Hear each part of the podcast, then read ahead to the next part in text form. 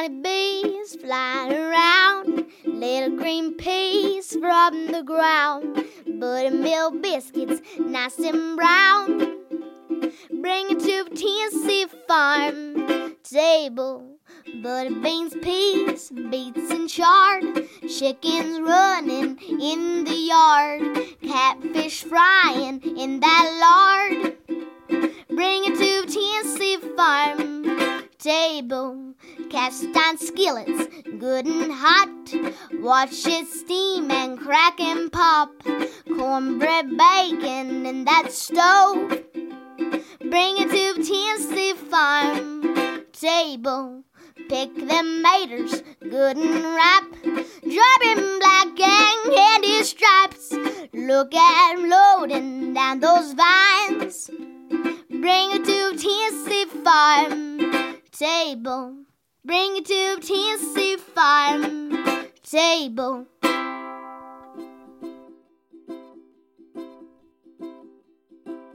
Welcome to the Tennessee Farm Table podcast and broadcast, a show that is dedicated to the people of the state of Tennessee who produce, prepare, and preserve food and agriculture, often with that Mountain South Appalachian flair. And on occasion, I just might have a guest from our neighbors from surrounding states here in the Southeast. This is your hostess and producer, Amy Campbell. The theme song that you just heard was sung and produced by East Tennessee's own Emmy Sunshine. She's from Madisonville, Tennessee. This morning, we are setting the table with a traditional fall-time Appalachian culinary tradition, sorghum. Sorghum is not molasses. It's a sweet syrup all its own, derived from a grass plant. It's harvested, boiled down every fall and September in our region, and sorghum has a different taste according to where it's grown, the dirt it's grown in, and how it's processed. Not all sorghum tastes the same. In this show, we'll hear from a cast of characters I've assembled here today to talk about this Appalachian slow sugar that truly has its own taste, unique to our Appalachian region. We hear from Fred Sauceman with a visit from his friend Dr. Mike Fleener, an orthopedic surgeon who grows and makes sorghum and has a sorghum boil every year in Washington County, Virginia. Two-time James Beard Award-winning food writer Ronnie Lundy tells us about the differences between sorghum and molasses. And Mary D. Constantine, the happily retired former food writer for the Knoxville News Sentinel, shares tips on how to substitute sorghum in place of white sugar in cooking and shares the recipe for butternut squash and apple bake that uses sorghum by way of Ronnie Lundy and her book entitled Sorghum Savor. And then we'll be joined by Chef Matt Gallagher of Amelia and Knox Mason Restaurants. He'll share a delicious way to enjoy sorghum with biscuits. Thank you so much for tuning in today. It is such an honor to have your good company. Now let's get started. Let's first join our friend Fred Sauceman, a food writer of the Foods of Appalachia. He's from Johnson City, Tennessee, and he went to a sorghum boil at his friend Mike Fleener's, and he recorded this segment for us. It's an ancient African grass, and its juice is a precious commodity in places like Tennessee, Kentucky, North Carolina, and Virginia. Every fall, the people who grow that cane live for the day when they can cut it, squeeze out the juice, and boil it down into sorghum syrup, an all-natural sweetener. Dr. Mike Fleener is an orthopedic surgeon and a sorghum maker. We're actually cooking down the sorghum juice to make sorghum syrup. We ground last night using the mill and an antique tractor to power it, and got 80 gallons of juice from the sorghum cane that we produced. We grew here and up in Brumley Gap and put it in the pan, and we've been cooking today since about 10 o'clock, I guess, this morning. So we've been going about 4 hours now. Usually it takes about 5 hours for this pan, and it looks like we're on schedule. Dr. Fleener grows cane and makes syrup every year for friends and family in Washington County, Virginia. Well, this is a real social event with a time of fellowship and food. I've got neighbors and associates and loved ones coming in, and everybody brings something to eat. And we just have a good day. The weather's been perfect. Probably in the next hour, we'll take our product off the fire here and bottle it. Everybody will have a good bit of sorghum syrup to put on their cereal and or put in their recipes. And we're not making molasses. This is actually sorghum syrup. And that's what folks in this region have made for years, but they called it molasses. So some call it sorghum molasses. It's all where we cook the juice down from the cane to the sweet product. The sorghum seed is planted in late spring. By September, the cane is ready for harvest.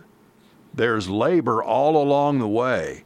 The making of the sorghum syrup requires constant attention. When we start out, some folks say it looks like pond water, green, looks like it's full of algae. Actually, it's chlorophyll, the coloring agent in the plant, and by heating it up, it rises to the top and we skim it off. And once we get all the contaminants out of it, meaning the chlorophyll and all, it starts changing colors and consistency, and then the thickness of it increases, and that's how we judge when to take it off, when it starts stringing out, and then we really have the syrup. When the sorghum syrup is nearly done, Dr. Fleener looks for frog eyes, bubbles that indicate the cooking time is almost over. And that's kind of the art of it. Sometimes we'll use a thermometer to actually measure the temperature, like 225 to 228 degrees Fahrenheit. But we just kind of see when the string of the thickness of the syrup starts to form. No gas and no electricity are used for the cooking. It's wood and fire. We're using wood from wooden pallets. Most of it's oak, which holds the heat and temperature better. Only one or two of us has permission to add wood to the fire because you have to really regulate it, the whole process, so you don't get it too hot because it'll boil over. If you get it too cool, it doesn't evaporate the water out of it and you don't get syrup. It's just kind of a fine dance with the temperatures. As Mike Fleener makes sorghum syrup, you can see the training of the medical doctor in his approach. The science and chemistry behind it is what interests me too. But the fellowship, and you see all these different folks from different walks of life. We're all interested in preserving some of the lost arts. Sorghum syrup has connected Dr. Mike Fleener to people from all across the country through his membership in the National Sweet Sorghum Producers and Processors Association. And the sweet liquid connects him to his past, with every bite of sorghum-sweetened cornbread and biscuits come wintertime. For the Tennessee Farm Table, I'm Fred Sauceman. You are listening to the Tennessee Farm Table, and today we are setting the table with sorghum. Sorghum and molasses. Those names are interchangeable. Some sorghum purists get mighty irritated when people call sorghum molasses. So coming up is two-time James Beard award-winning food writer Ronnie Lundy. She's going to set us straight on why sorghum and molasses are not the same thing.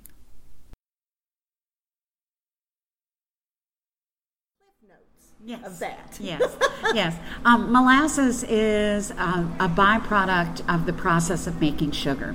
So you have a plant, sugar cane or beets, and you squeeze out of that a liquid that is sweet, and you boil that, and then you put it through a centrifugal force that causes it to crystallize, and the crystals come out, and the liquid stays behind, and that becomes cane syrup when you have cane sugar, and If you boil it a little longer, that becomes molasses like you can buy in the store.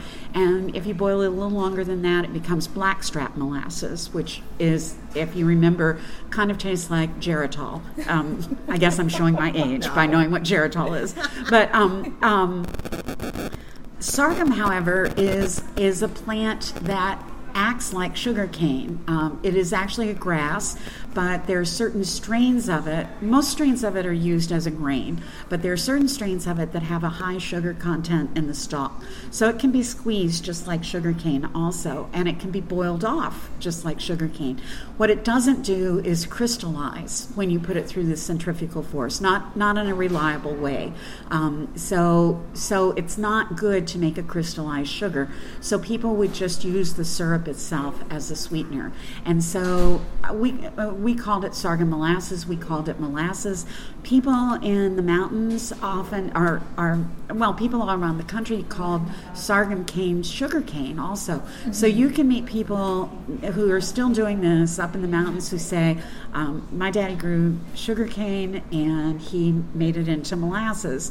But in fact, you can't grow sugar cane at the altitude and the latitude where you are. So what they're actually talking about is cane sorghum, and turning that into sorghum syrup. In order to recognize that this is an artisanal product that has a very different character and nature than molasses in the store, and so you should pay more for it and you will get a different result with it.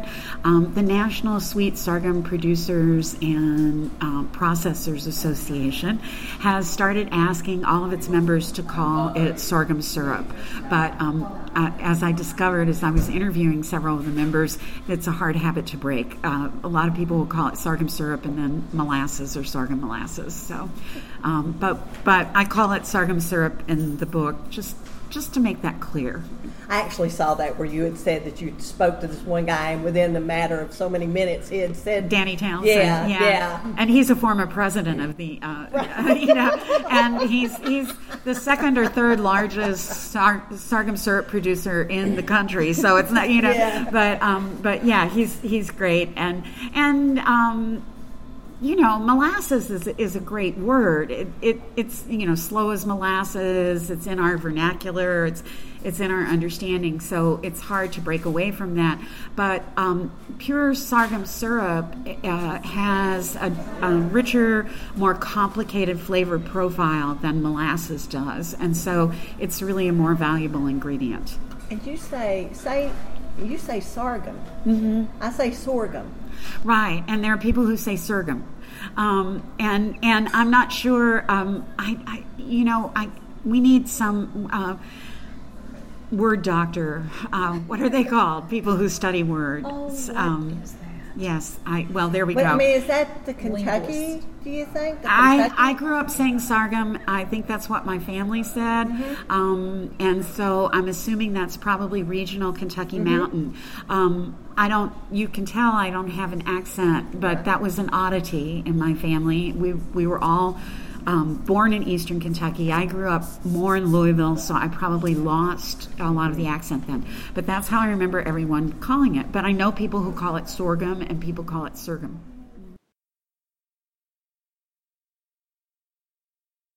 You are listening to the Tennessee Farm Table, and today we are setting the table with sorghum. You just heard from two-time James Beard award-winning food writer Ronnie Lundy, and she set us straight on what is sorghum syrup and what is molasses. Ronnie has written a bunch of books, and one of them is called Sorghum Savor, and links to her books, her website, Fred Sauceman and Mary Constantine, and all of my guests can always be found at TennesseeFarmTable.com. Up next is Mary Constantine, the happily retired former food writer for the Knoxville News Sentinel. She's going to share tips on how to substitute sorghum in place of white sugar in cooking, and she shares a recipe for butternut squash and apple bake made with sorghum by way of Ronnie Lundy from her book, Sorghum Savor.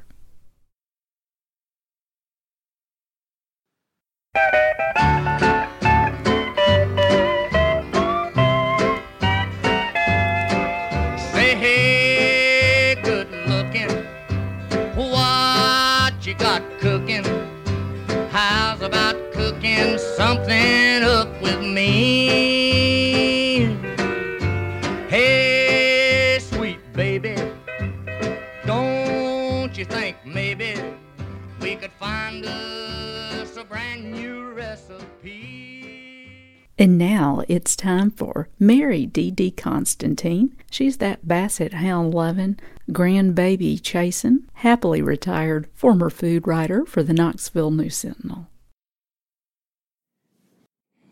I recently presented a cooking demonstration, so I chose to feature our regional Muddy Pond sorghum. Thankfully, I had Ronnie Lundy's fabulous Sorghum Savor cookbook as a guide. I have plenty of ingredients in my cupboard that I've bought once and never used again.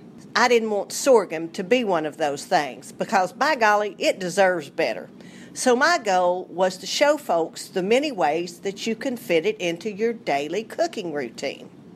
One of those very simple ways is to simply use sorghum in place of anything that calls for white sugar. Yep, it gives you a little deeper, richer flavor than white sugar, but there is nothing wrong about that. Now, Lundy does write in her book that works as long as you're substituting teaspoons or tablespoons. But when it comes to using cup for cup, she recommends using about half a cup of sorghum to every 1 cup of white sugar that it calls for, because the sorghum adds a little more liquid to the batter. And you can kind of play with that and get a better idea of how you want that to go. And one of the dishes that I prepared was Lundy's butternut squash and apple bake. I think it could easily be referred to as the most perfect use of any autumn ingredients. It calls for sorghum, it calls for butternut squash, it calls for apples. I mean, you can't go wrong. I liked it so much that the next day I made it again, but I added my own little twist to it and included chopped sweet potatoes and a little bit of Benton's bacon, just for good measure. If you'd like to prepare the dish, you need 1 medium butternut squash, peeled, seeded, and cut into 1-inch cubes. 3 medium tart green apples, I used Granny Smith, and you need to core and cut those into 1-inch cubes. Salt and freshly ground black pepper, 1/4 cup of sorghum syrup, 1/3 cup dried cherries, dried raisins, or dried cranberries, and I use the dried cranberries, and I purchased the ones that are 50% less sugar. They were wonderful. Then you also need 2 to 3 tablespoons of butter and a tablespoon of fresh lemon juice. Preheat your oven to 350 degrees. Lightly grease a 9 by 13 inch baking pan. Place the squash and the apples in the pan and the sweet potatoes if you decide to add those. Season it with salt and pepper and then set it aside. Now in a saucepan, you need to combine the sorghum, the cranberries, the butter, and the lemon juice. Heat it up and stir it until everything is well melted and combined. Pour that syrup mixture over the squash and apple mixture, cover it with aluminum foil, and bake it for half an hour. Take it out of the oven, remove the foil, stir it a little bit, and then put it back in the oven for another half an hour, checking on it every once in a while just to make sure it's not, browning around the edges, and that everything's cooking evenly. So you might want to give it a stir. Then take it out of the oven when it's cooked through. And now if you want to, you can do what I did and just cut up a little bit of cooked Benton's bacon to go on top. It makes about 6 servings. And I tell you what, it is the perfect addition to any fall table. This is Mary Constantine with the Tennessee Farm Table. And now let's join Chef Matt Gallagher of Amelia and Knox Mason Restaurants in Knoxville, Tennessee. He's going to let us know how he likes his biscuits with country ham and sorghum butter. Ronnie Lundy's term for sorghum butter is gravy horse.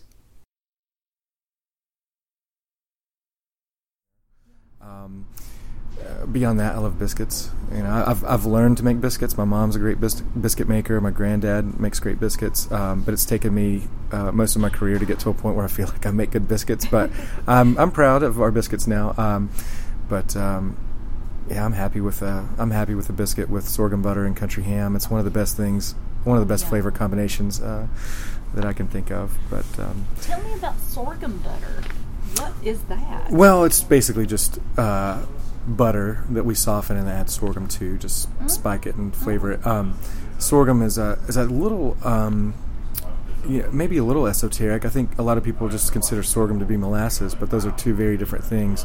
When you're talking about flavor profiles, molasses is a byproduct of the sugar refining process, so it's sweet and syrupy, but it's kind of a singular note.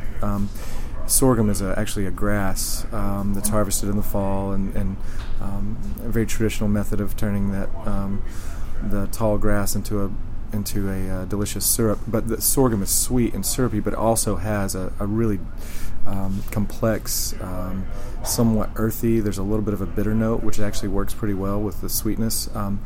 There's a little bit of sourness in there too, so it's a really complex flavor. But the sweetness is the overriding flavor. But I think with the saltiness of the country ham and kind of the fluffiness of a biscuit, it's a really good combination for me.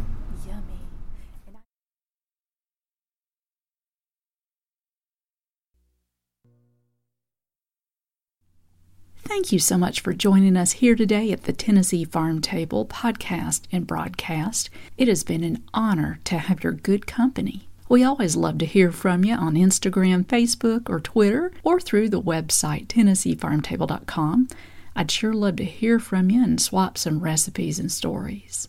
Big thanks to Emmy Sunshine of Madisonville, Tennessee for the musical arrangement and singing and recording of our theme song. For updated appearances, schedule, news, and her new recording, connect with Emmy Sunshine at theemmysunshine.com.